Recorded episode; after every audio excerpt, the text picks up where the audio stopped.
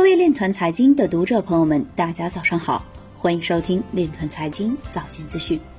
今天是二零一九年十一月二十一日，星期四，农历亥年十月二十四。首先，让我们聚焦今日财经。印度最高法院就印度储备银行限制银行加密业务举行听证会。美国国税局称对 Coinbase 用户的调查合法。北京市政府提出十二项重点任务，包括在开办企业、不动产登记等方面利用区块链等技术。全国首例英烈名誉保护领域互联网公益诉讼案开庭，区块链化身电子见证人。富达加密部门获得纽约州经营信托的许可证。京东结合 AI 对普洱茶进行区块链防伪溯源。威神在推特名中加入点 ETH。有报告显示，至少有一百六十万枚比特币可能永久丢失。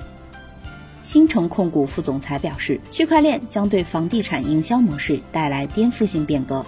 新快报表示，车险业务增长遇天花板，险企抢谈区块链技术求变。今日财经就到这里，下面我们来聊一聊关于区块链的那些事儿。据新华网消息，在司法部日前举办的数字法治、智慧司法。信息化体系建设应用推进会上，司法部表示将全面启动依法治国信息化工作，推动建设全国统一的法治工作信息化平台。